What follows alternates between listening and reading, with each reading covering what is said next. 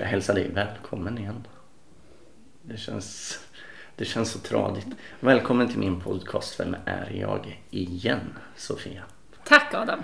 Eh, som sagt, du har varit med i tidigare avsnitt eh, då vi pratade om något helt annat än vad vi ska prata om idag.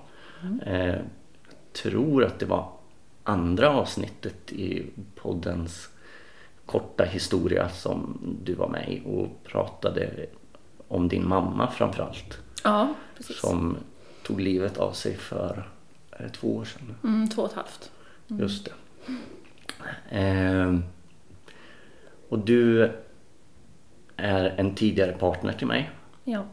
Ehm, du är också mamma till vårat barn. Mhm.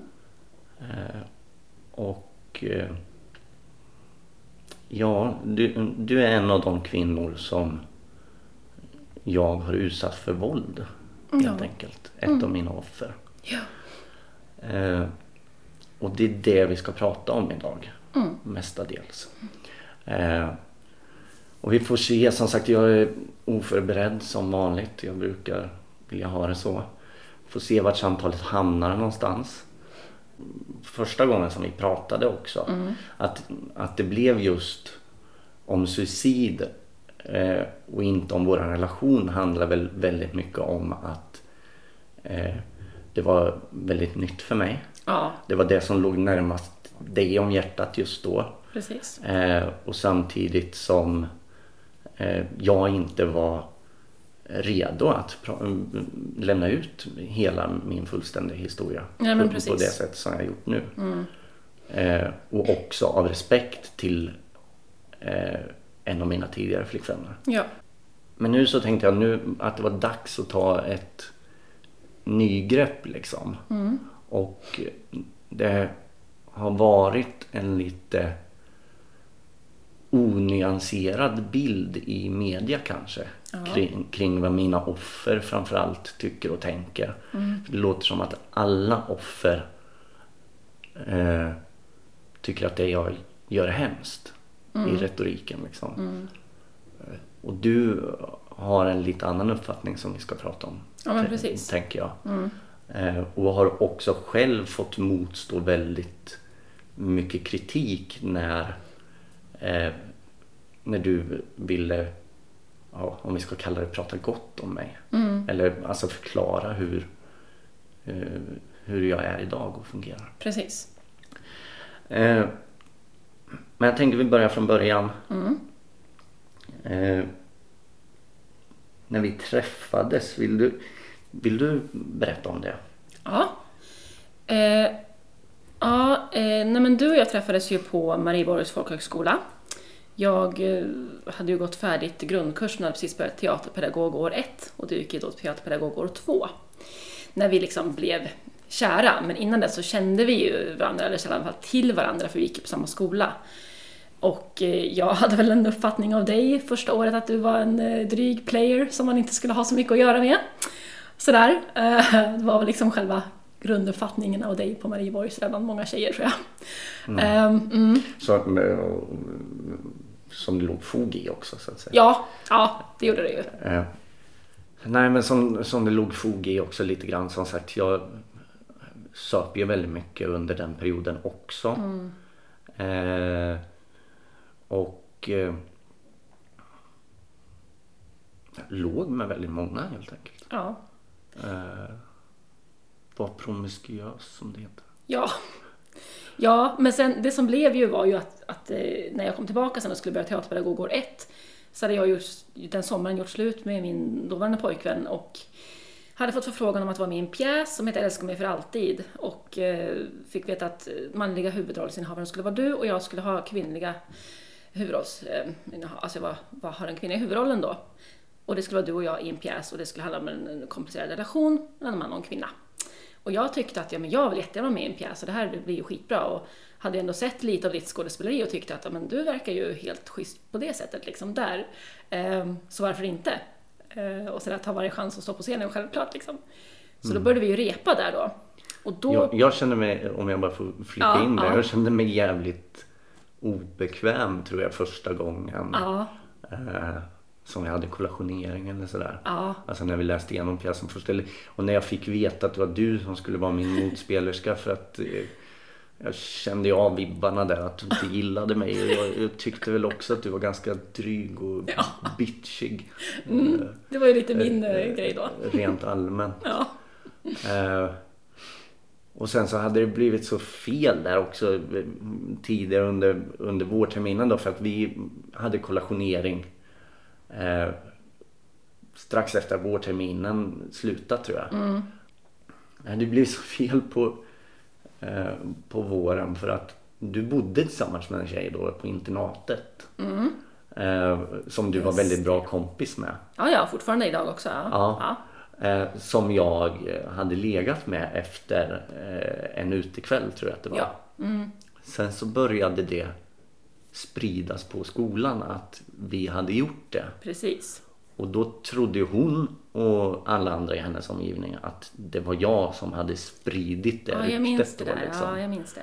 Så jag fick ju jag fick sätta mig ner och prata med henne i det rummet som ni bodde i. Ja, jag och så kommer jag ihåg att du skulle sova hos din pojkvän som också bodde på Just internatet det. Mm. och kom in och hämtade, skulle hämta kläder och Ja. tandborste och sådär. Och jag bara såg den där svarta blicken som du Ja. kan få av ilska liksom. Ja. Att, att där sitter den där grisen som... Ja, men ungefär så var det. eh, ja. Men ändå efter det så blev det ändå att jag gick med i alla fall på att vara med i den här pjäsen.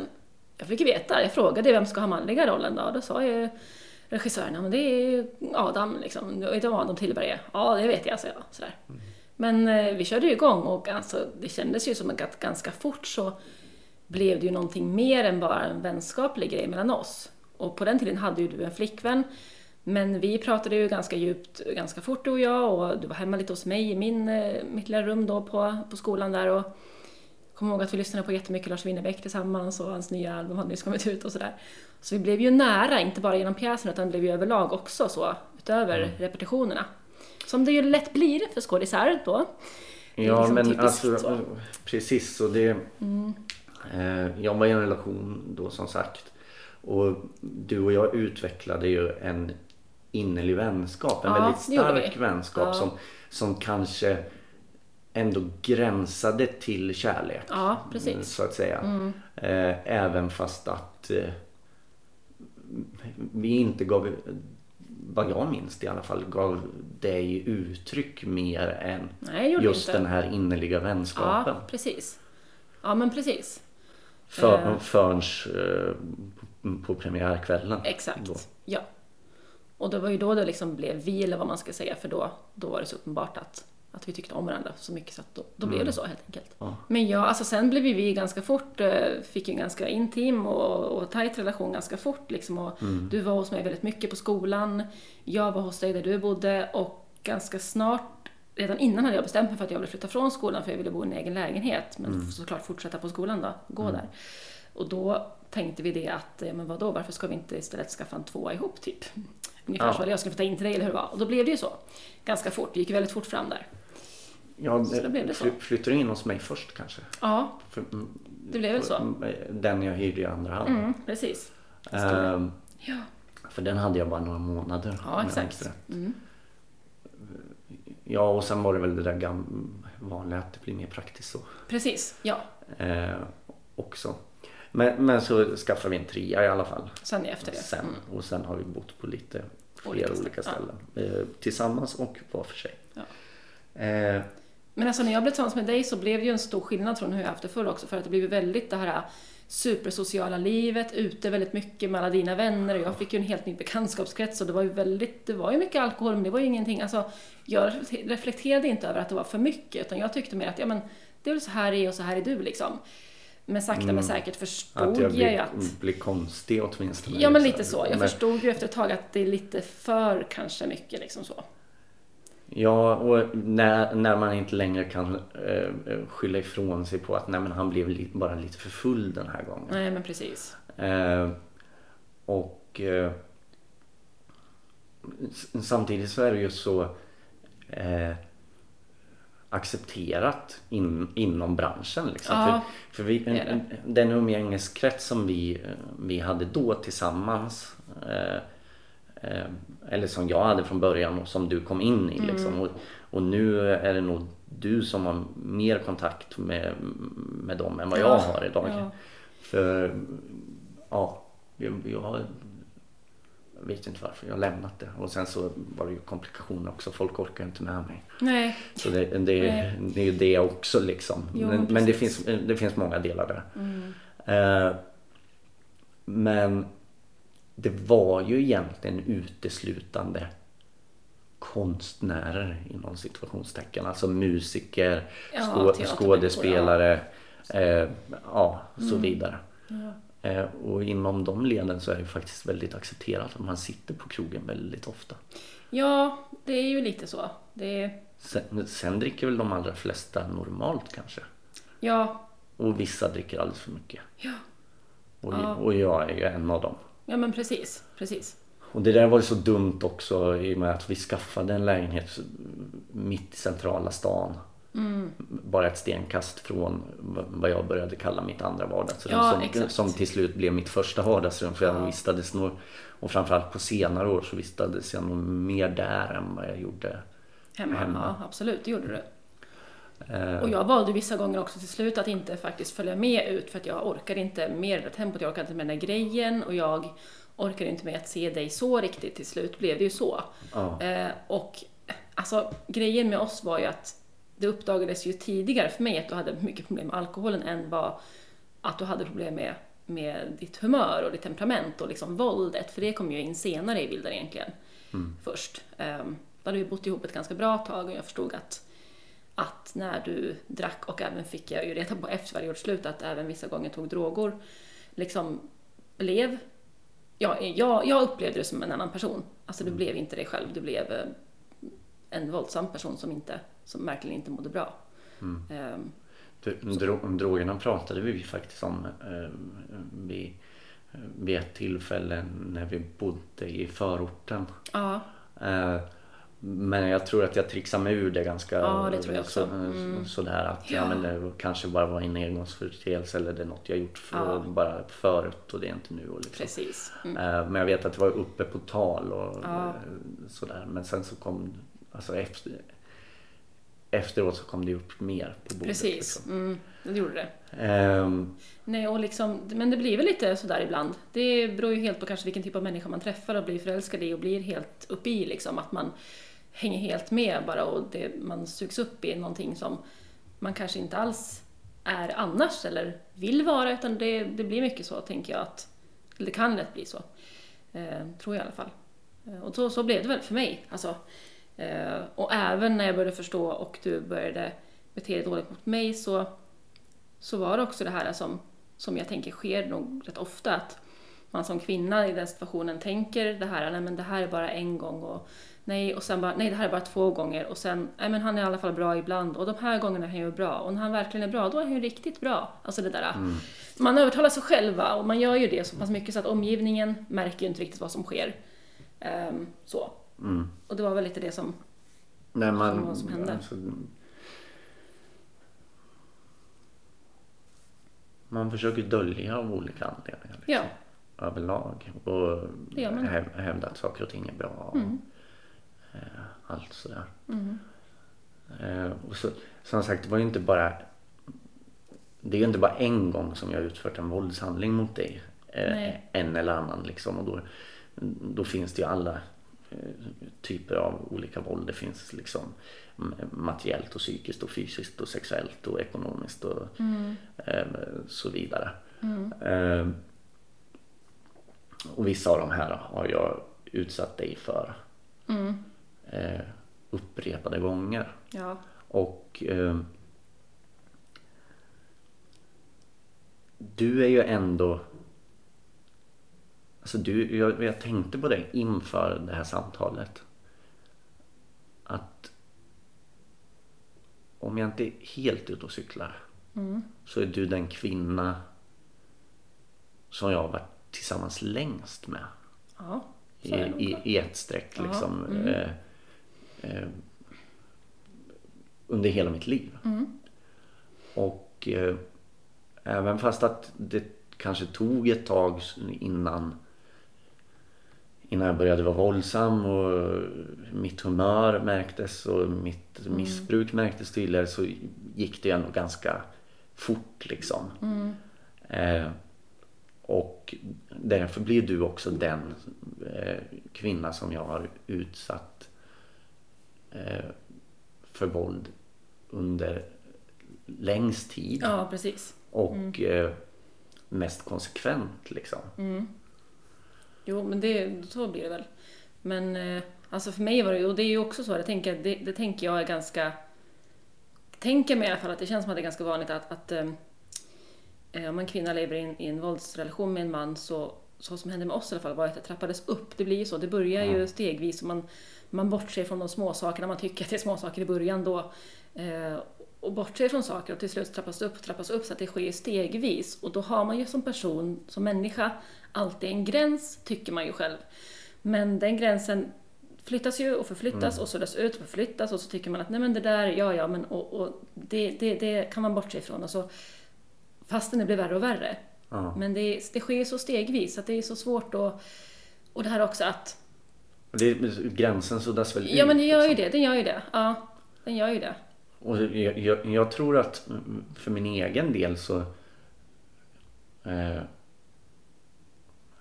fanns den, alltså den gränsen för mig förflyttades också Ja, stegvis. såklart. eh, alltså jag pratar inom mig och be- beroende på olika faktorer. Eh, från att vara kränkande ord till att bli materiellt våld till att bli fysiskt våld och så vidare. och så vidare. Och, eh, kanske ett slag med öppen handflata, eh, sen slag med knytnäven. Eh, eh, och sådär allt vad det har kunnat vara liksom. Eh, och det, det vet inte jag. Alltså delvis så finns ju det här att men jag vet inte om jag har nog aldrig känt mig så bräknande liksom så att jag har tänkt nu måste jag, nu måste jag slå lite mindre hårt första gången för att jag ska kunna slå hårdare det tror nästa jag gång. Liksom. tänker. Nej, Utan jag det, det handlar mer om att när den ena gränsen är överskriden eh, och så ha, hamnade vi i konflikt igen och då funkade det inte med kränkande ord längre eller det skrika eller sådär. Och, och då, var, eh, då kände jag mig tvungen till att gå över en gräns till Ja, och göra något värre liksom för att det skulle Ja. få effekt. Jag tror Ja. att det, eh, det är det det handlar om. Eh, ja, märkligt också att vi, vi, liksom, vi började vår relation med att spela eh, ett par i kaos och så Ja. avslutade vi vår relation på det sättet. Ja, verkligen. Eh, och jag tänker, jag vill, jag vill prata sen med dig om också, vi ska hoppa framåt lite tänker jag, för vi behöver inte grotta ner oss massor i, i saker och ting. Nej, Känner jag i alla ja, fall. nej men precis. Eh, jag vet inte om det ger så mycket mer än eh, snaskiga detaljer. Nej, nej, och jag tror man liksom förstår att det här, kontentan av det hela är att vi har levt i en relation, du och jag, och det har varit en, en våldsam relation. Så, och eh, ja, Ja. Eh, men i alla fall, vi ska hoppa till slutet tänker jag. mm, Eh, innan vår relation tar slut. ja, Och sen så vill jag också att vi pratar om eh, för idag så upplever jag att vi har en fantastisk relation. ja. Den, den har kantats av upp och nedgångar liksom Ja. genom åren. Mm, Eh, men också prata om hur vi har gått vidare enskilt och tillsammans ja, i det här. det är skitviktigt. Eh, ja, verkligen. En snabb recap. Mm, Eh, Sommaren 2011 tror jag det här var. ja, Eh, Det var sommar, det var ganska varmt. Eh, Jag hade börjat repa en pjäs, den största produktionen jag dittills hade gjort. mm, Och jag söp väldigt mycket. Jag hade ju eh, hittat den här fenomenalt bra grejen tyckte jag. Att man kunde köpa billig sprit från Tyskland på nätet. mm, Eh, som man fick eh, i princip hemkört liksom. Och inte behövde skatta för om man Nej, inte deklar- deklarerade det. mm, Vilket jag råkade glömma varje gång. Ja, precis. Eh, så vårt spritskåp var ju fyllt Ja, det jämt. var det. Mm. Och det var en liters gin, en liters vodka, en liters rom och eh, öl, flera flak och vin och allt möjligt. Mm. Liksom. Eh, och där gick jag och nallade jämt, Mm. så att säga. Eh, och sen två månader efter att eh, våran dotter hade fötts, ungefär. En månad till och med. Ja, Var det en månad? Mm. Oj. Hon var en månad gammal. Eh, ja, en månad. Mm. Så eh, hade jag somnat nere i mitt arbetsrum som Ja, jag hade gjort i ordning för vi bodde ganska stort då. Ja, två våningar. Ja. Eh, och eh, jag hade somnat där full. Mm. Jag tror jag nästan hade druckit en hel vodkaflaska, kanske en halv, jag Mm. vet inte. Men den var tom i alla fall. Ja. När du väckte mig om jag inte drack lite efter. Men då kom du ner och väckte mig i alla fall och du, du får eh, berätta den här historien själv för att du kan den bättre än jag i och med att eh, jag eh, hade så pass mycket alkohol i kroppen. Så du minns den bättre än vad jag gör. Och eh, du har ju hjälpt mig. Jag har skrivit om det här tidigare när jag Ja. var tvungen att eh, gå ut och berätta om hela min historia. Ja. För att det började spridas i sociala medier. Mm. Eh, Så då har ju du hjälpt mig att, att formulera Mm. det här. Precis. För du är ju en av dem som jag faktiskt har kunnat prata om det här med efteråt. Ja, precis. precis. Eh, Som har velat prata. Ja. Eh, jo, nej men precis. Det var ju som du sa. Du hade somnat i i en soffa nere i arbetsrummet och jag och vår dotter låg och sov uppe på övervåningen i vår stora säng, vårt sovrum. Och jag tänkte bara, varför kommer han inte och lägger sig här för bredvid oss? Så jag gick ner och tittade vart du var och hittade dig där sovandes. Och försökte försiktigt väcka dig, men det gick inte så bra. Då puttade jag lite hårdare på dig.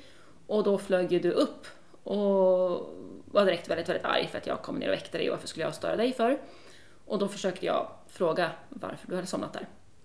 Ehm, men du ville ju inte riktigt svara på det och det är klart för du kunde inte svara kanske att jag har supit så jag somnade här. Eh, för det vill du hålla hemligt såklart. Men då blev det ju en konflikt där mellan oss och det eskalerade väl till att det blev... Ja, hände både det ena och det andra. Alltså, det jag minns är att eh, en flaska kom flygande mot mig men som jag liksom duckade för och sådär. Eh, och sen mm bråk, alltså mycket skrik, mycket hetsigt eh, fysiskt också liksom så. Eh, både från dig och jag som försökte värja mig tillbaka. Men det hela slutade i alla fall med att du igen var i, i ditt arbetsrum och jag igen var uppe efter hela det här och jag inte kunde somna förstås. Klockan var kanske här någon gång tre, fyra på morgonen. Jag minns att jag satt där i sängen med vår dotter sovande bredvid mig och tänkte vad tusan ska jag göra nu? Det här går inte. Och jag kände att nu är det nog. Det hade jag känt många gånger innan, men den här gången kände jag det så pass starkt och mycket på grund av att vi hade ett barn tillsammans. Och det var det som då gjorde att jag först ringde min mamma, berättade vad som hade hänt och sa vad ska jag göra? Och jag var helt förstörd. Och hon tyckte att jag skulle ringa till polisen. Och då ringde jag till polisen, men jag ringde inte 112 utan jag ringde mm, polisens nummer. Och pratade bara med dem och berättade bara, förklarade vad som hade hänt. Och hade inte alls en tanke på att de skulle egentligen göra så jättemycket mer än att lyssna och sen så kanske inte, jag visste inte vad som skulle hända. Men de sa direkt att nu skickar vi en bil, den är på väg nu. Kan du öppna dörren snart? Och jag var rädd för att gå ner på nedervåningen så eh, jag sa att ja, men jag ska försöka det, men jag tittar ut från balkongen och ser när ni kommer. Och då såg jag efter kanske tio minuter bara att de kom.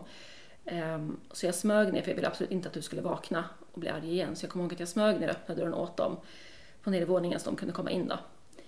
Och då fick de ju gå fram till dig och väcka dig igen. Och då var du ju helt kolugn för då såg du att det stod poliser ovanför dig. Och de förhörde dig där i lägenheten, de förhörde mig i lägenheten. Och sen tog de med sig dig helt enkelt så att du fick sitta i häktet väl, eller hur? Och du skulle Mm, nyktra till ja, och så. inte häktet, Nej, inte häktet men du fick sitta Ja, på... i alla fall där. Ja, Ja, vad det nu du heter. skulle nyktra till i alla fall. Ja, Ja. pre- precis. Och jag skulle komma den dagen då där, jag hade inte sovit någonting den natten, men jag skulle komma då på dagen tyckte de att och fota skador och sånt på min kropp och berätta historien igen och få liksom lämna mer vittnesmål och så. Mm.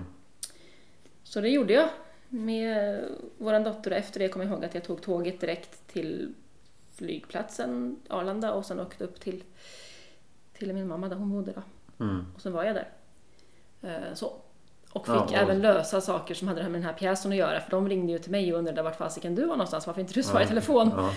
Så jag fick ju typ ljuga och säga att nej men han är inte tillgänglig just nu och det kan inte jag ta just nu men det kommer ni få veta sen ungefär. Ja, Så du, och hunden också? Ja, vi hade en hund, ja, gud, så, ja, så där, du, du lämnades med, med väldigt mycket i din famn liksom? Ja, minns att dina föräldrar fick ringa mig och jag fick berätta för dem vad som hade hänt och Ja. ja. hela biten. Eh, det var ju fruktansvärt. Ja. Mm.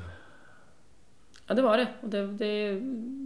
Men där tog det ju stopp för mig liksom. Mm. Det var ju så. Ja, Men först och där, där, där slutar ju vår relation. Sen slutar ju inte helvetet liksom. Nej. Riktigt där. Nej. Eh, och något som, som jag har pratat eh, med dig om och eh, som, som jag uttryckte eh, fundersamhet kring som, som du sen rättade mig på. Det var att för att det här är faktiskt ett av få tillfällen då jag inte har sparat några förhör Ja.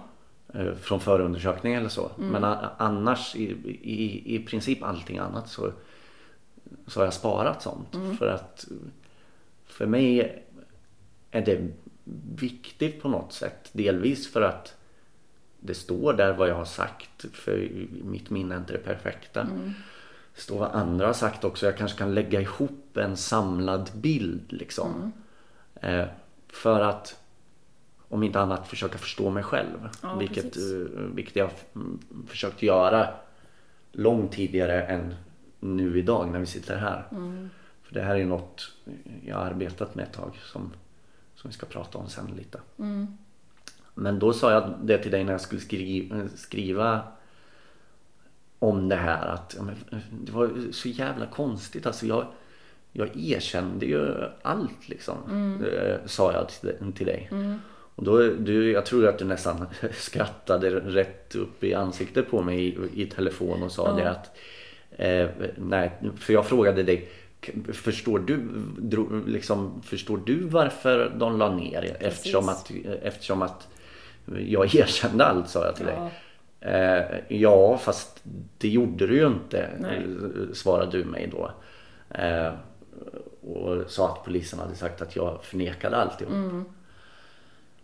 Eh, vilket, vilket jag inte säger någonting om. Det, det var säkert så. Mm. Nej, för det som hände var att jag gick och väntade sen länge efter det här på vad som Ja, skulle hända. vänta pisslänge Ja, alltså. jättelänge på att jag tänkte ju att men ska det inte bli eh, rättegång och ska det inte hända någonting här nu då? Och till slut, efter så lång tid, så fick jag ett brev hem bara på posten där det egentligen i princip mest bara stod så här, att det var nedlagt och det Ja. vart inget mer med det. Och då tänkte jag, men vad fan? Och då så fattade jag att då är det nog så att du inte riktigt har sagt hela sanningen till dem då. Nej. Så.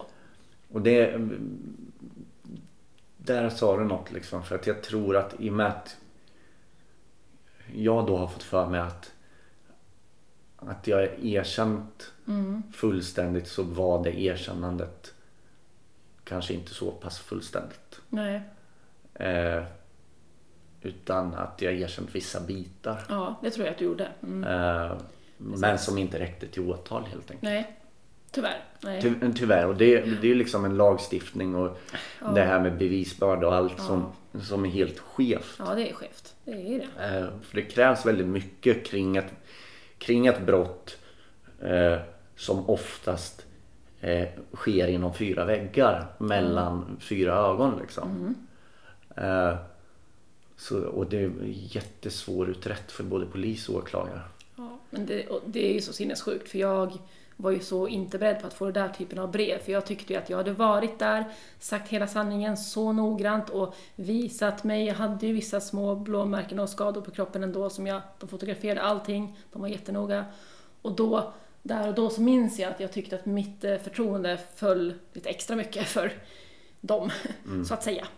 Eh, så, jag blev ganska arg och, och besviken på hur det hade blivit då. Eh, för att jag förväntade mig någonting, kanske mer efter det. Något som skulle ske. Jag ville, jag ville ju att du skulle få någon lite mer konsekvens än att liksom åka in ett dygn eller två eller vad det nu var där i början. Liksom. Ja. Så. Besviken på mig också antagligen. Ja, men det är klart. Ja. Ja, ja Eh, verkligen.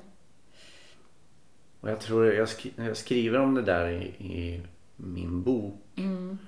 Eh, just om det här med erkännanden och förnekanden och sådär också. Ja. Eh, det är inte i alla förhör som jag har förnekat men det är väldigt många förhör som jag har förnekat saker och ting Mm. under årens lopp kring olika saker. Mm. Eh, och jag skriver det att jag tror att det är Alltså jag som missbrukare och med den personligheten som jag har haft.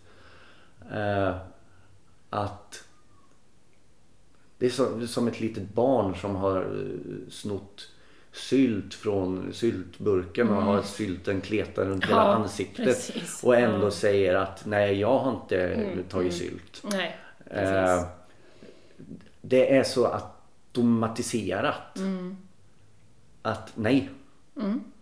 Eh, och försöker hela tiden slingra mig och komma undan. Mm. Och, eh, det ingår ju i den drogpersonligheten också. Att, Ja, såklart.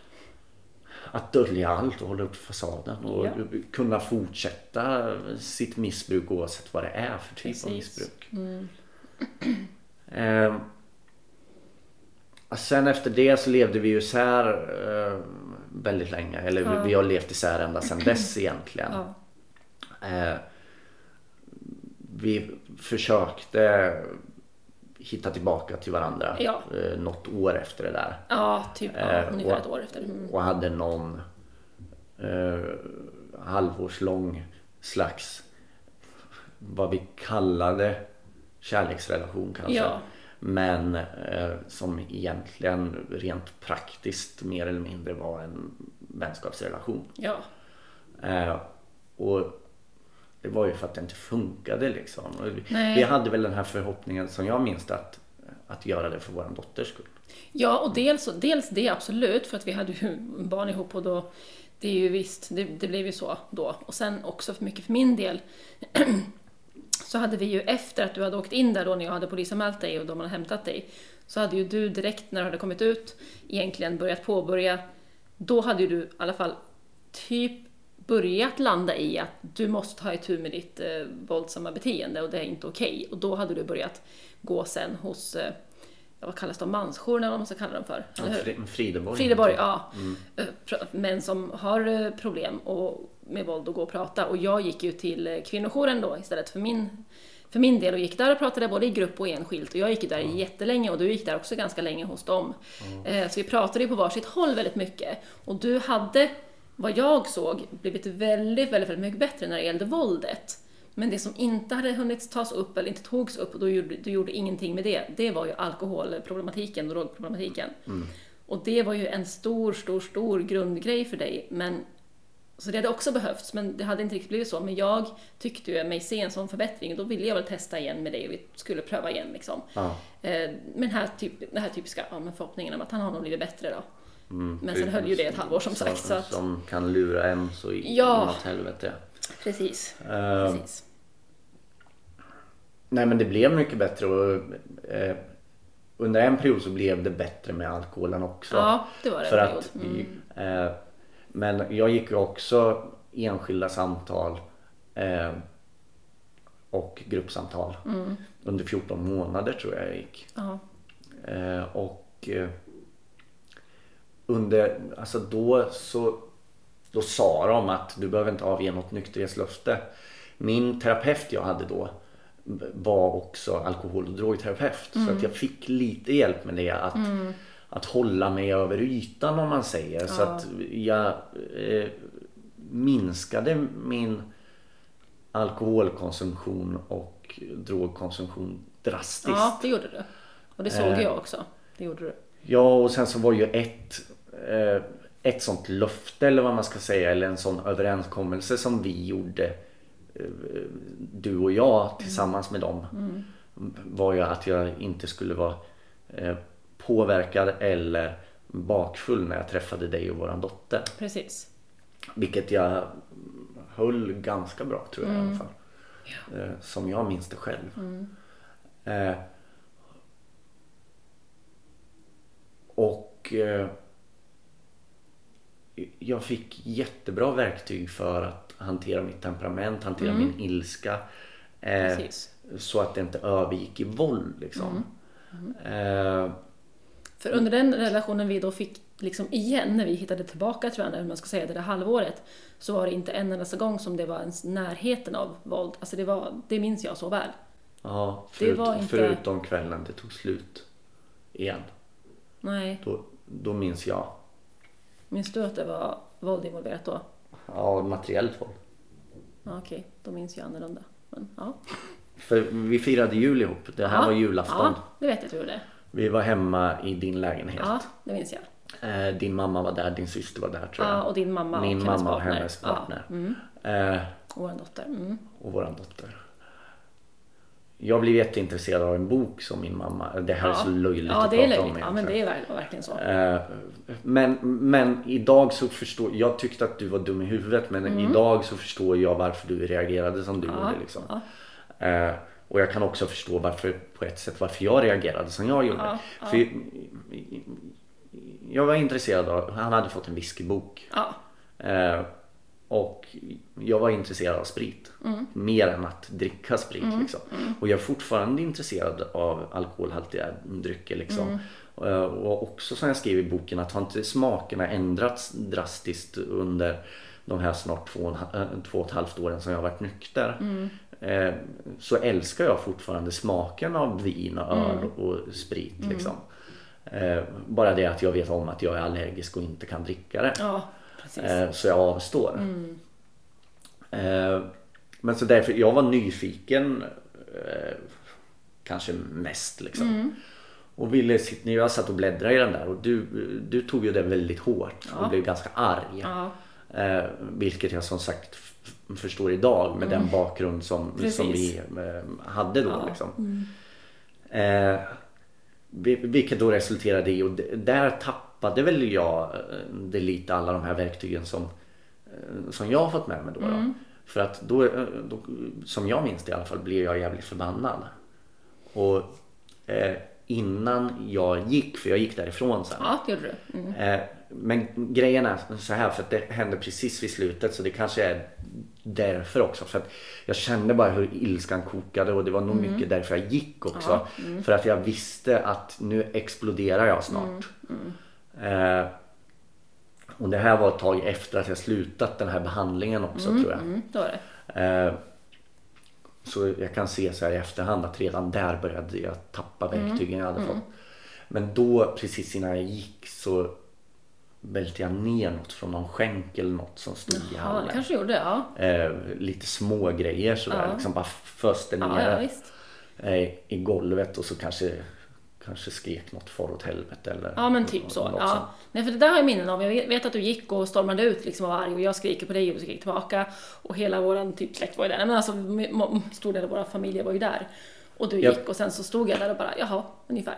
Jag tror att mamma och hennes partner hade gått. Och de hade precis. gått, ja just det. Min mamma var Eh. kvar och min syster och, och vår dotter då. Mm. Och, det, och det är väl... Var det. eh, Det där kan jag På också, julafton alltså? Ja. Ja, det där har jag också funderat över liksom att För det kan nog ha varit så att jag väntade tills mamma hade gått liksom. Ja, så kan det vara. Eh, någon slags, alltså respekten för en förälder där på något sätt. Ja. Jag, eller jag vet inte, eller inte vill jag visa det för att delvis att jag skämdes Ja, precis, och, precis. och delvis för att jag ville vara den bra killen i hennes ögon. Jag. Mm. jag, jag vet inte. Men ja, det var, det var på en julafton och efter att jag stormat ut där så först gick jag hem tror jag. Mm. Eh, och sen så gick jag ner till en kvarterskrog som var öppen som inte finns eh, längre idag, en källarlokal. Eh, och satte mig och firade julafton med alla andra ensamma stackare. Ja. Eh, och söp mig full. Såklart, för det var det sättet som jag visste löste mina problem. Precis. Tillfälligt liksom. Ja.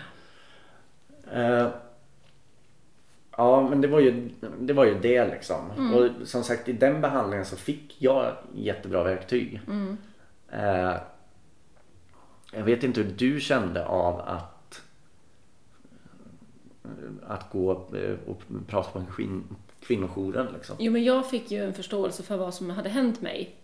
Alltså det var, det var jätte, jättebra för mig att få gå där och jag gick ju där också ungefär ett och ett halvt år, ungefär lika länge som du gick hos dem, eh, eh Frideborg. Och jag, det var jättebra för mig, för att jag, de öppnade upp mina ögon och, och fick ju bort den här liksom, dels skammen som man kanske tänker ofta har som kvinna om man lever i en våldsrelation, att fick, fick bort det här, det är mitt fel, som man kanske känner som kvinna. Fick bort det liksom. Fick förståelse för att det är, inte, det är inte jag som har gjort det här, utan det är en annan person som har utsatt mig för det här och det är, jag är offret i det hela liksom. Eh, så, det fick de verkligen mig att förstå. Eh, och jag fick ju höra andra kvinnors berättelser och eh, fick verkligen upp ögonen för vad fasiken som hade hänt mig de, den senaste tiden, liksom när jag hade varit med dig. Ehm, så det, det gjorde väldigt mycket med mig. Det gjorde dels att jag förstod att det här ska aldrig någonsin få hända mig igen. Det finns inte en chans i livet att jag någonsin kommer att tillåta att det här händer mig igen. Kan du Eh, vara säker på det då? Nej, det kan jag aldrig. Det kan jag aldrig vara. Det, det känner jag att jag kan känna och önska att och hoppas på att jag inte tillåter att det här händer mig igen. Men jag kan verkligen aldrig veta det. Dels är jag ju bara människa så jag kan inte lova någonting liksom. Men eh, sen tycker jag att eh, nej, det kan jag inte. Jag kan bara hoppas att det är så. Jag kan känna med hela mig att jo men det, det känns så. Känner känns du att du har en an- annan kunskap som du fick med dig därifrån? Oh, liksom, ja, gud, för att ja. se signaler till exempel? Och, Ja, och så. ja absolut. Ja. Eh, Och det var ju därför också när det, då blev det en så stor grej det här med mig och boken på julafton när, jag, Ja. när du stormade ut sen och vi verkligen gjorde slut-slut på riktigt där. Ja.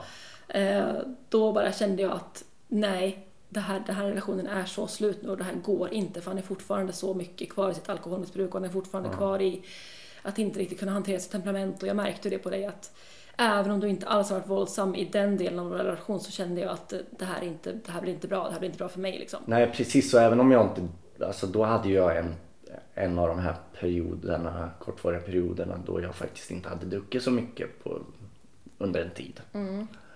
Hade antagligen inte varit helt nykter men eh, alltså väldigt lite i jämförelse med Ja, annars. absolut. Gud ja, det märkte jag av. Absolut. Eh, Men ändå så oavsett om du slutar att dricka liksom, är du alkoholist eller narkoman och slutar dricka eller knarka eh, så spelar ju inte det någon roll om du, om du bara slutar liksom för du har ju fortfarande mentaliteten eh, som en missbrukare. Eh, och som en förövare i våld. Det, det är samma sak där. Det räcker inte med att sluta slå. Nej, man behöver Eh, hjälpmedel, man behöver... Man, man behöver mer hjälp genom samtal. ja, eh, en del kanske behöver medicinering och visst. eh, så vidare. Ja. Eh,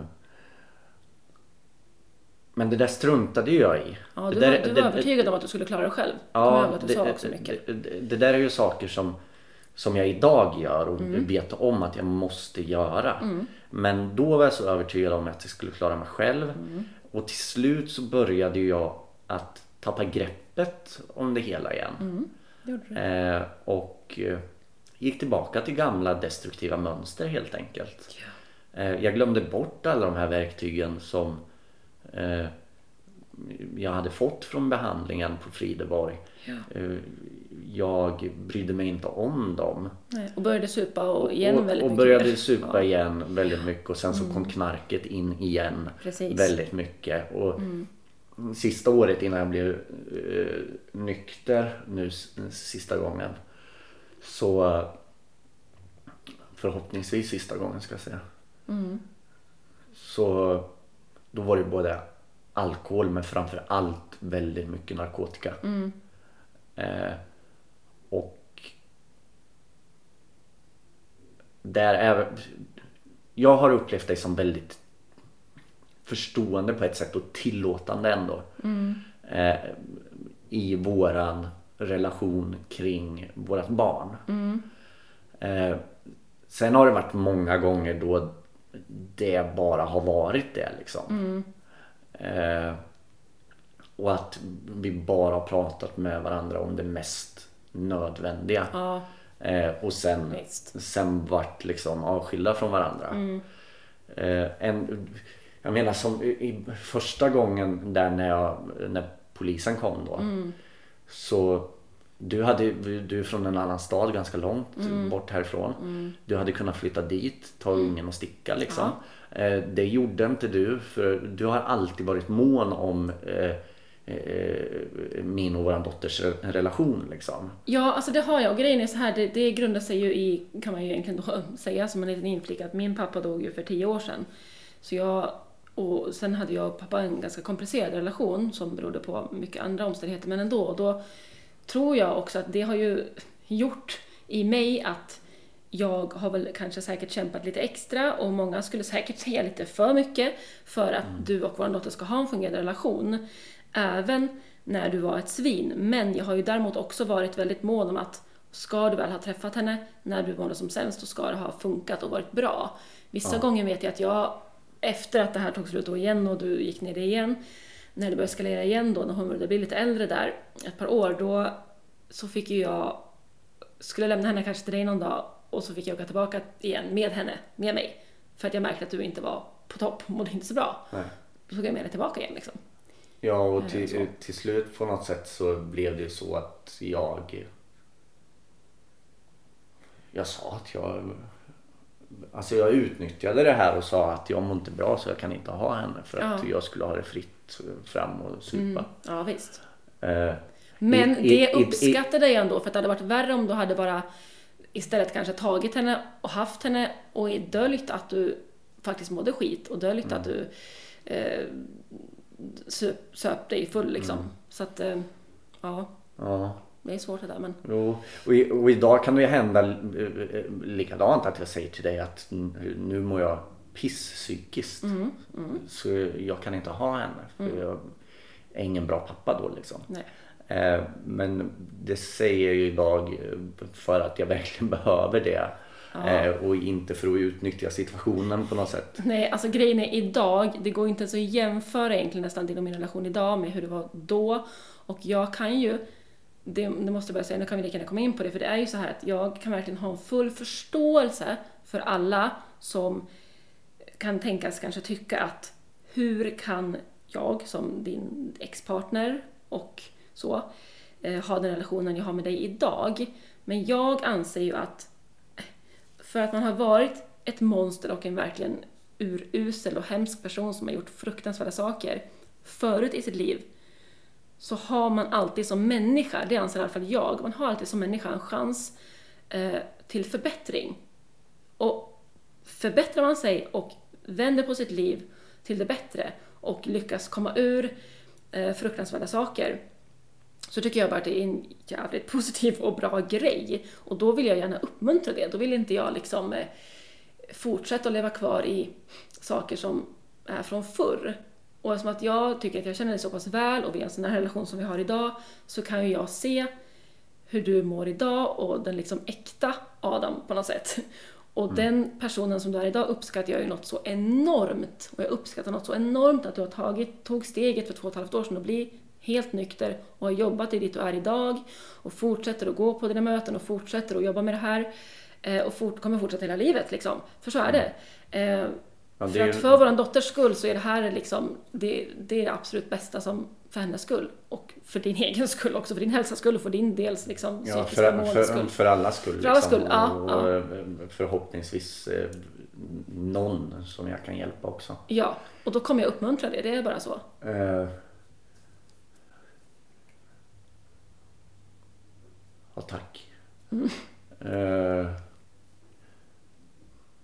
jag tänker att det du pratar om är väl bara ren och skär medmänsklighet. Liksom. Att, att, att en människa kan förändras och vi måste ge människor... Ja, Alltså människor är människor. Ja, men ja, lite så. Jag tänker ju att alltså, det är ju en del av att vara människa. Dels är en del av att vara människa är också, innebär också att man är kapabel till förändring. Såklart är man kapabel till förbättring, men man kan också såklart vara kapabel till att bli en sämre person. Alltså allt kan hända.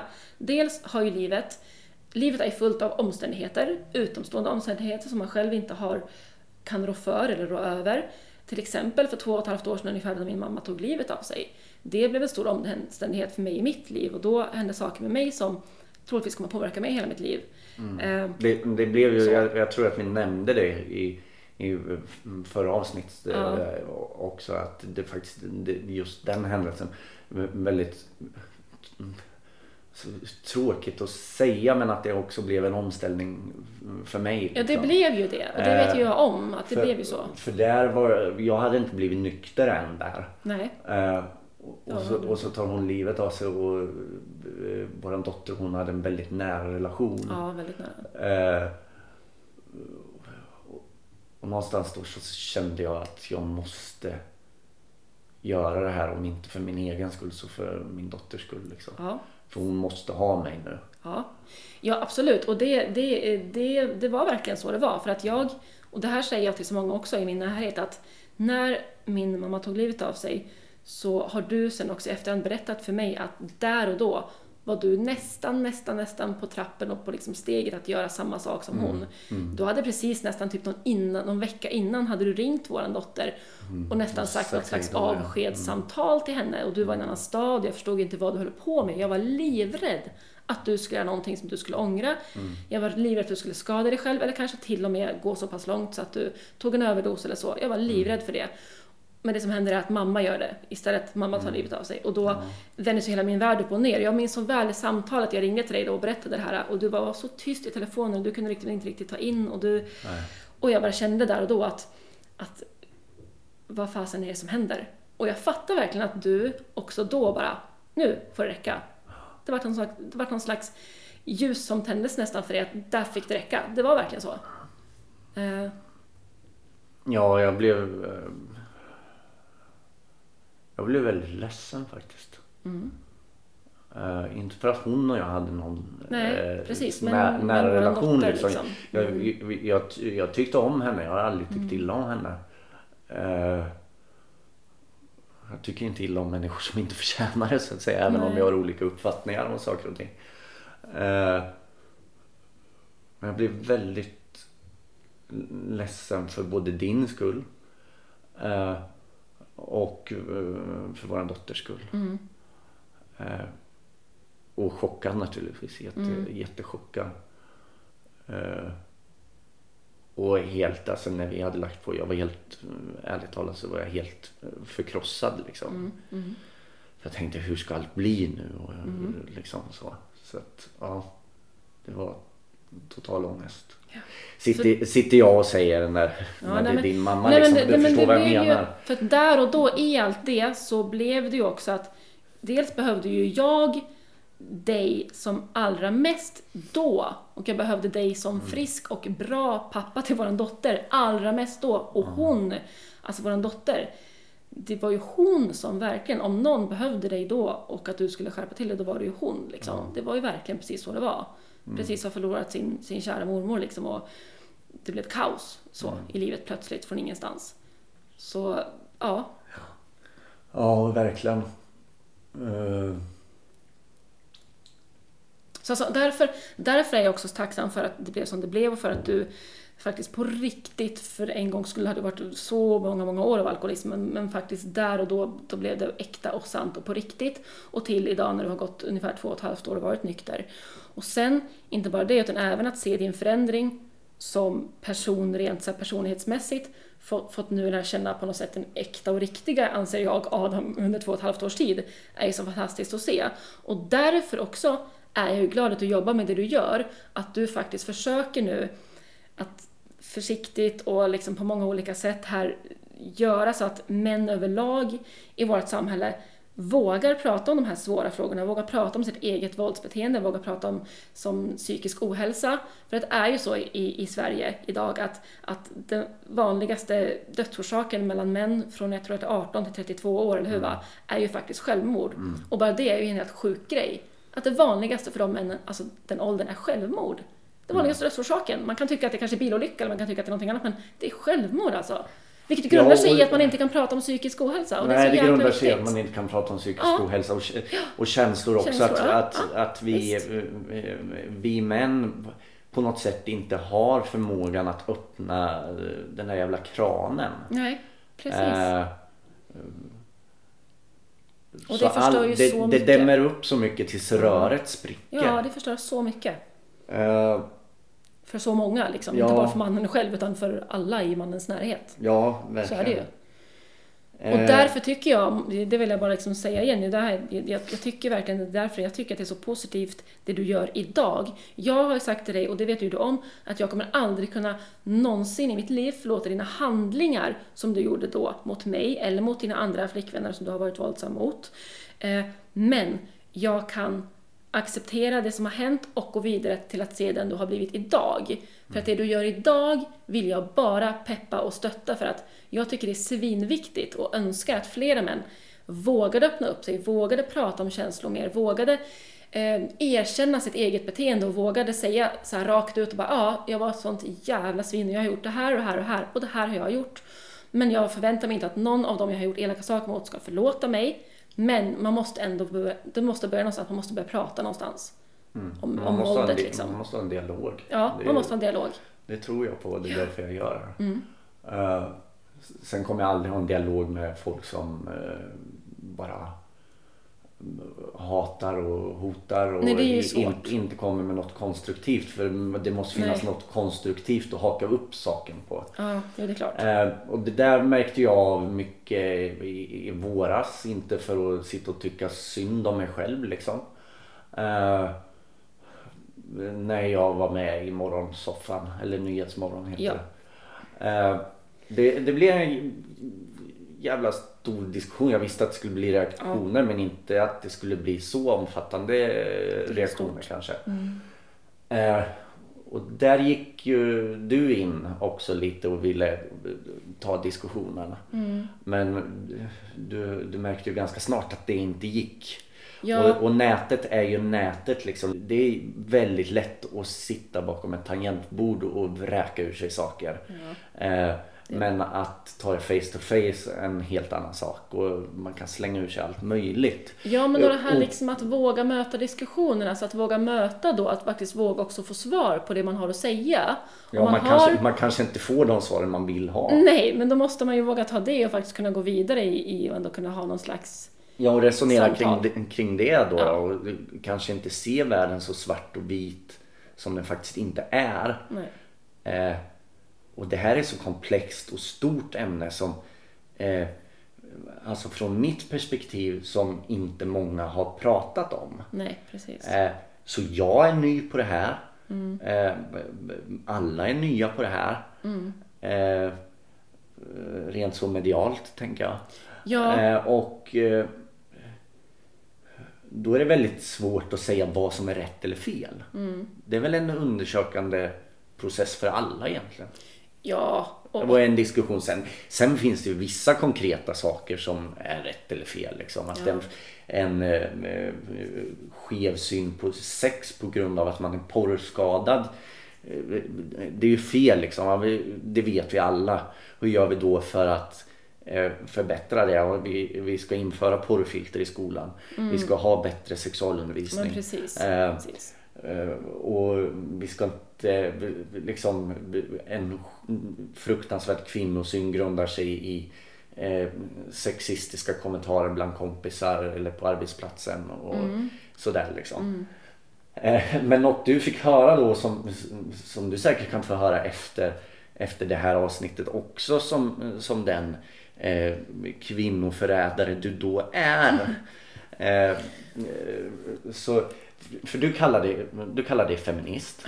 Du fick höra att du inte är en riktig feminist i de här diskussionerna. Ja, Eh, för att du inte hatar mig.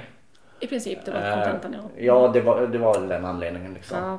Eh, Då var inte du en sann feminist. Mm. Eh, Det är nog många som kan säga också att eh, Alltså känner du dig manipulerad? Jag har manipulerat dig väldigt mycket genom åren. Mm. Eh, som du vet om kanske och som du inte vet om. Ja. Eh, Men då, då är frågan eh, Manipulerar jag dig nu? För att eh, jag har i den här debatten och diskussionen som har blivit Mm. eh, så har jag enligt vissa då eh, manipulerat hela organisationer och företag. Och det är liksom, är det för, är det för befängt för att svara på ens eller?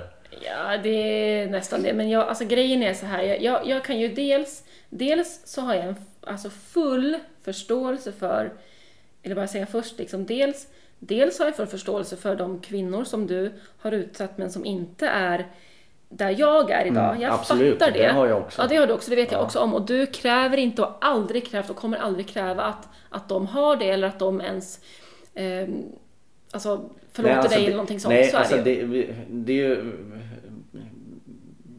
Det vet ju bara de vart de är i sin egen Ja, process. precis. Liksom. Det är ju ens individuella process. Precis. Och det, Mm. det, det ligger bara hos dem. Liksom. Mm. Och det, är, det är inget som, som jag kan påverka. Och vore det så att de ville att jag skulle försöka påverka det på något sätt eh, genom att prata eller så. Mm. Så har jag skrivit överallt där eh, folk har eh, sagt det att eh, jag gärna gör det. Liksom. Mm. Men det är ingen som har uttryckt den viljan.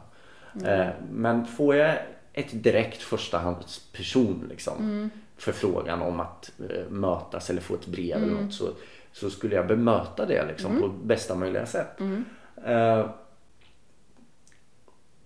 Och- så det, det, är liksom, det kan inte jag veta vart de är i sin process och det, det är deras liksom. Mm. Sen så var det något annat. Eh, Ja. vad var det du sa? Nej, men alltså... Och att jag, jag eh, har full förståelse för det. Det var verkligen det. Liksom, och att det... Ja. Och där... Men, men liksom... Ja, och jag förstår också att, att, att de jag är utsatt för som inte har gått igenom det som du har gjort, den processen och den bearbetningen, att det är jobbigt för dem. Eh, även fast att jag aldrig har pratat om några händelser specifikt innan eh, det spreds med, i, i medier. Mm. Eh, deras historia. Eh, så jag har ju hela tiden valt att inte prata om specifika händelser. Sen, sen blev jag på ett sätt tvungen för att ja, men, det kom upp att ja, men du har gjort det här och du har gjort det här och du berättar inte om det och du berättar inte om det. Och det har ju varit av respekt till alla inblandade liksom. Ja. Men, men när det sen börjar spridas i media som att jag undanhåller information för att jag inte vill kännas vid det, då blir det ju fel på något sätt. ja, då behöver man ju delge informationen. Så det, det är klart. Men eh, nej. Men, men som du sa Och, och också. sen förstår jag andra utsatt också, andra som kanske har någon nära anhörig, Ja. förlåt för att jag avbryter. Ja, nej men ja. eh, som eh, som också eh, blir frustrerade och arga och allt vad det kan vara. Och jag har samtalat alltså, på mina sociala medier väldigt mycket med människor som inte Ja, det delar min uppfattning och, och som har varit väldigt arga, väldigt avståndstagande, fundersamma eh, och sådär men ändå haft en jättebra dialog. Och f- folk måste få vara arga liksom. Ja, Det är klart att folk alltså, måste få självklart. vara arga men det har ändå, i de diskussionerna så har det ändå funnits substans Mm. eh, i eh, diskussionen så att det har gett något liksom. Mm. Ja, nej men precis. Och sen, sen tänker jag att, eh, alltså jag, ja men det här med att du har manipulerat mig liksom. Alltså jag, Ja, jag, jag känner mig, jag, alltså vår relation, jag har ju känt dig nu i tio år liksom. Mm. Och hur vår relation har gått från det den först var till den är idag är ju en sån lång, lång, lång, lång, lång process som är, har massa olika grenar ut hit och dit och upp och ner och alltså det är ju helt galet. Eh, saker som har rört vår dotter bara, saker som har rört vår relation bara, saker som har rört ditt missbruk, saker som har rört liksom våldet, saker som har rört allt möjligt. Och vi har gått igenom så mycket olika saker för att nå dit vi är idag. Vi har gått igenom samarbetssamtal på SOS en jättelång period. Vi har gått igenom eh, kuratorsamtal på enskilda håll, vi har gått igenom samtal på kvinnojouren och på Frideborg. Vi har gått igenom liksom psykologer, vi har gått igenom så mycket saker för att traggla det här och jag idag går till en kurator som är helt fantastisk eh, och pratar. Ja, men verk, han, verkligen alltså så. Och pratar om dels, eh, det är egentligen två saker. Det handlar om dig vissa saker och vissa saker handlar om mamma. Det är så här de två typiska sakerna i mitt liv liksom, som man kanske tänker att man pratar om. Eh, om mormor och jag. Så det pratar vi om. Och han är ju väldigt, väldigt mån ofta om att eh, försöka få, få förståelse för hur jag har kommit där jag är idag. Vi har tragglat det här jättemycket liksom. Eh, och det är väldigt bra för mig också att få göra det. Det blir som lite nästan metadisco, alltså det, är lite så här, det blir ganska intressant. Eh, och jag har sagt så många gånger och fortsätter liksom att säga det. Och det är verkligen så att jag anser mig själv ha kommit eh, väldigt, väldigt långt och, och är en väldigt eh, stark person idag eh, och ser mig själv som superduper feminist och ser eh, också att du gör bra saker idag och att du kämpar idag för att flera män faktiskt ska våga öppna upp sig. För det tycker jag, eller anser i alla fall jag, att man som feminist ska och bör sträva efter och vet också att, tänker att många feminister faktiskt gör önskar och bara går och önskar att männen ska säga någonting också. Männen, vad fan är ni någonstans? Kom igen! Våga visa, våga prata, våga erkänna hur ni har varit och vad ni har gjort och våga bli bättre. Och när det äntligen då är en man som gör det, då tycker jag att man ska uppmuntra det. För när hela metoo-rörelsen blev för något år sedan, hela den grejen kom igång, så var det ju kvinnornas stories och det var så jäkla bra och så massivt och så stort. Men hela tiden så har ju efter, det har bara efterfrågats och bara suktats på något sätt nästan efter att männen ska för fasiken också stand up for yourself liksom. Och då gör en person det och jag fattar att det blir bara en jävligt stor grej och jag fattar att många blir arga och tycker att det här är helt galet och blir helt frustrerade. Men samtidigt så önskar jag då att man kanske tänker lite steget längre och tänker lite längre överlag att vad fasiken är inte det här lite grann vi har behövt kanske? Alltså det är ju det här man vill åt. Någon som har fattat lite grann, någon som idag är på ett bättre plan i livet och försöker kämpa för att fan fler män ska liksom skärpa till sig Ja, och jag, och bli bättre människor. jag, ser, jag ser inget annat, annat sätt liksom. Och Nej. som sagt, det, det har efterfrågats. Eh, och vi är i behov av fler, fler män, Ja, män som ja. pratar för att det är obehagligt tyst. Ja. Och jag tror att tystnadskulturen då bara växer. Ja, och machokulturen växer. Det blir, Ja, det blir inte bra liksom. Eh, så att det, jag är rädd att det vi ser idag, eh, snart ett år sedan eh, metoo-revolutionen ex, fullkomligt exploderade Mm. liksom. Att det vi ser idag med att ingen, knappt någon kille eh, har trätt fram och börjat prata om det Mm. här på allvar. Eh, att vi är på en tillbakagång liksom. Mm. Att det blir ännu värre nu. Ja, och det blir ju inte bra av det. Det Nej, behövs det- ju det- nu att det också blir- männen kommer ut och bara bra. här är vi och det här har vi gjort och nu, vad fan ska vi göra nu för att, för att skapa en bättre kultur Ja. i samhället skapa, ta bort machokulturen liksom och ja, Och, och det ansvaret ligger ju framför allt på männen. ja, det är klart det gör det. Men ansvaret ligger också på hur vi andra tar emot det. Ja, såklart. Så att vi inte, vi kan inte stöta Så att bort inte stoppa då. bort, nej precis, vi får inte stoppa upp det som sker då i så fall. Eh, Det kan vara jävligt eh, jobbigt och jävligt eh, provocerande och jävligt, jag fattar att det är mycket liksom. men att, så är väl alla förändringar? Ja, det Eller många? våga på något sätt låta det ske då så att det faktiskt kan Mm. ske en äkta förändring för dem bara. Det är ju så jävla fantastiskt bra och det är så mycket kvinnor som kämpar, varav en av dem är jag, liksom för att det ska bli ett jämställt samhälle, för att feminismen ska få mer fotfäste och för att det ska bli bättre mellan män och kvinnor överlag i samhället. För att, för att kvinnor inte ska bli utsatta för den skiten som vi utsätts för idag liksom, i samhället och i världen. Och för att män ska våga prata känslor, för att män inte ska behöva vara i en machokultur som de själva mår skit av att vara i. Liksom. Ehm, det är ju dit vi försöker kämpa oss. Då måste man också kanske våga ta en ganska radikal grej, att männen till slut vågar komma fram och träda fram och liksom, ja okej, det här är vi, det här har vi gjort. Ja, och det nödvändigtvis kanske inte offentligt men åtminstone för partners, föräldrar, eh, Ja. kompisar. Våga erkänna sig själv som eh, liksom, Mm. att man gjort fel. Ja, precis. Eh, vi ska börja runda av för att det blir ett väldigt långt avsnitt här. Ja, jag känner också Eh, långt. Så när jag inte manipulerad av dig, känner jag själv. Nej just det, Adam, det, det, det var det som var var, hela... det var det som var frågan. Ja. Ja, fast det kanske du inte kan veta i och för sig. Nej, vem kan någonsin veta något om sig själv tänker jag. Vi är ju bara människor, lite så. Ja, och det, jag det, att- det sa du också förut. Ja. Och så att, jag tänkte för att det blev en stor grej också. Mm. Och jag, jag tror att du reagerade på det också kanske. Eh, många gjorde det i alla fall, både i min närhet och utanför. Mm. Eh, när jag satt i TV och sa att jag kan inte lova att aldrig mera slå. Eh, vissa, vissa förstår det för att de förstår eh, eh, förstår vad jag menar med det. För antingen har de själva varit där eller så har jag tidigare förklarat. Eh, men andra har inte den kunskapen och förstår inte. Nej, och det är Eh, och fine det, liksom. det, det är okej. Eh, men du, du sa det förut att jag är bara människa så jag kan inte lova någonting. Ja. Eh, och det är det jag menar först. Jag är bara människa. Jag kan inte lova någonting. Ja. Vil, vilken människa kan lova något till 100% säkert?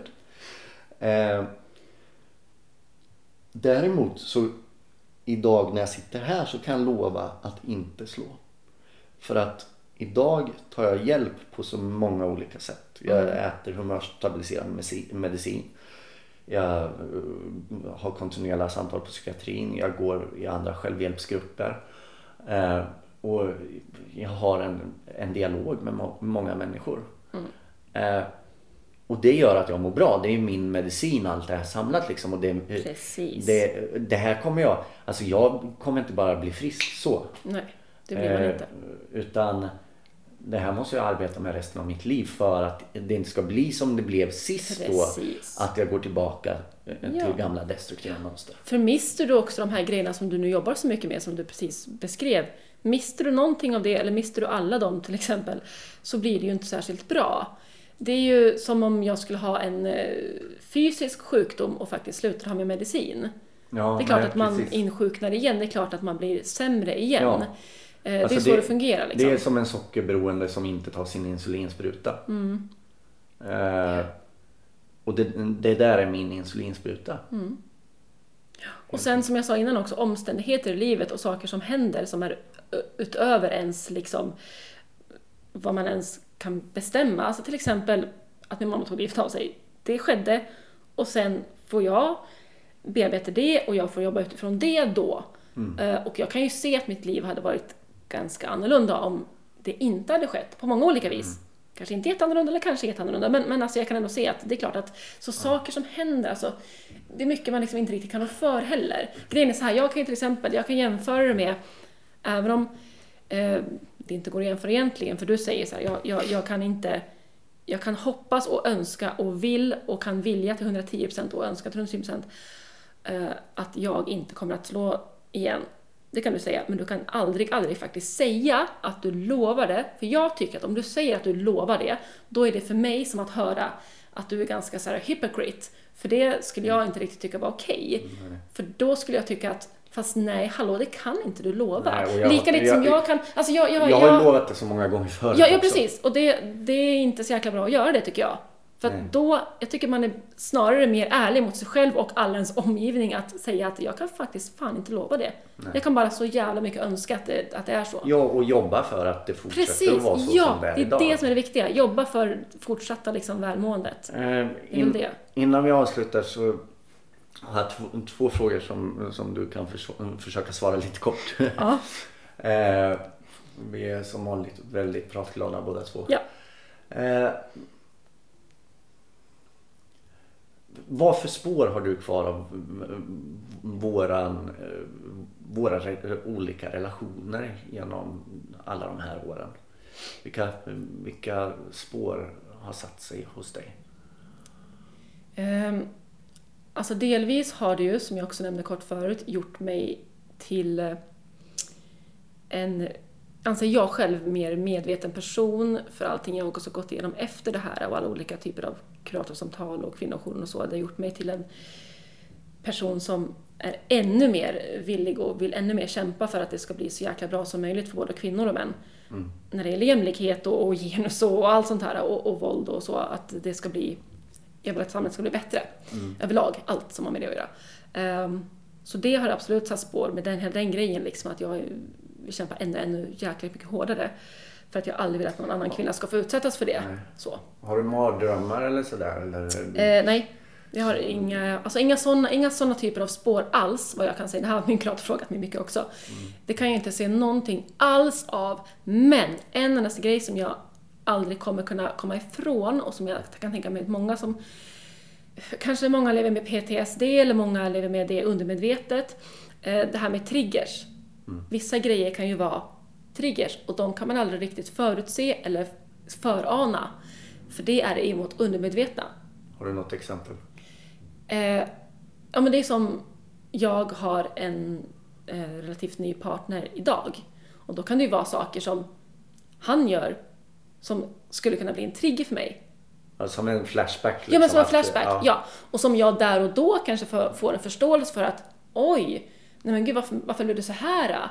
Jag kan utgå Mm. Från min något- reaktion att Det är något någonting du kan för, förknippa med något obehagligt? Ja, precis. Okej. Så det är väl det enda egentligen jag kan känna så rent så. Från, från, från hur det var förr för oss. Ja. Och det här är ju också eh, för att vi har så jäkla bra och välfungerande relation idag, du och jag. Ja. Som det är som att som jag kan må så här bra och som du kan må så bra som du gör. Liksom, så, Ja. eh, Ja, vi, vi, har ju, relation. vi har ju en få förunnad eh, lyx där.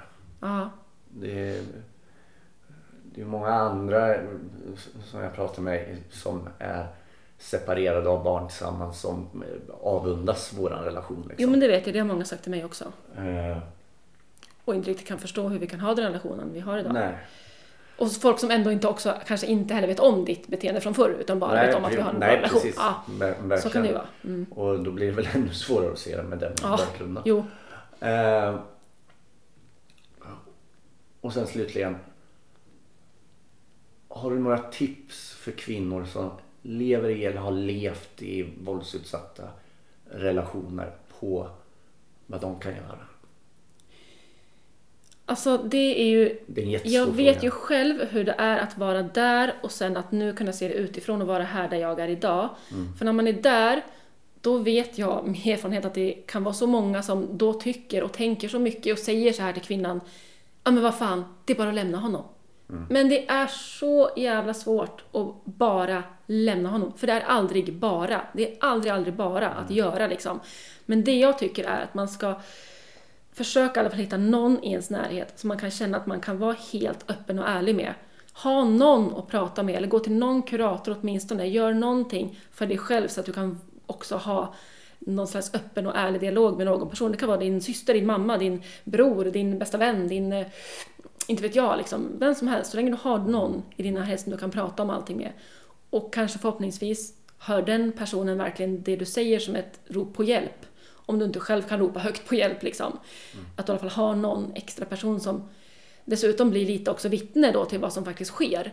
Och kanske förhoppningsvis kan hjälpa till att övertyga att det här är inte bra för dig, det här måste vi hjälpa dig ur från. Jag hade några få sådana personer som försökte hjälpa mig, men det, ja, det gick inte riktigt för mig. Nej. Men så. Skriva upp en bra idé också. Ja, skriva, skriva, Eh, skriva. skri- Skitbra också. skri- Dagbok. Skriva dagbok Ja, liksom. det är jättebra. Och, och det går också, för att jag har pratat med kvinnor som liksom berättat att eh, jag har ingenting skrivet på papper sedan den där tiden. För att det- han, han läste igenom allt. Ja. Eh, men då går det, för, det går att sk- skriva ett sms eller ett mail Mm. till eh, en sån här förtrolig människa som man Ja. har då. Mm. Eh, och så kan man radera det sen, se till att det är raderat helt och hållet. Mm. Eh, så har man det ändå eh, Mm. senare vid eventuell rättegång till exempel. Eller sådär. Så kan den personen förvalta Ja. eh, det här åt den. Mm. Eh, så behöver man inte vara rädd att eh, ens partner, förövare, Nej. Nej men, så, nej men precis, men så dels det och dels det absolut egentligen absolut viktigaste som kanske om möjligt är ännu en jävligt svårare grej att göra som människa eller person överhuvudtaget i den här världen liksom, är att jag vill säga att vad fasiken eh, förstå att, eh, jag önskar att fler kunde förstå att de är så himla mycket mer värda än vad de troligtvis kan tänka sig att de är. För det är ju kanske ofta så, det bra för och för mig i alla fall, att man ser sig själv till slut som inte någonting värt. Eh, och det tycker jag är så fruktansvärt att det ska behöva vara så för så, så, så många kvinnor och många män, jag ska inte säga så, men absolut. Eh, mestadels är ju kvinnor, det är ju så. Och då vill jag bara att önska, önska, önska liksom att, att fler kunde veta att de är så jäkla mycket värda och förtjänar det bästa. För att det gör alla människor. Alla människor i världen förtjänar liksom det bästa. Och förtjänar att må bra och vara lyckliga. Eh, så. Ja. Mm. Jag avslutar med de orden. Ja. Så tackar för att du var med. ja, tack själv för att jag fick vara med igen.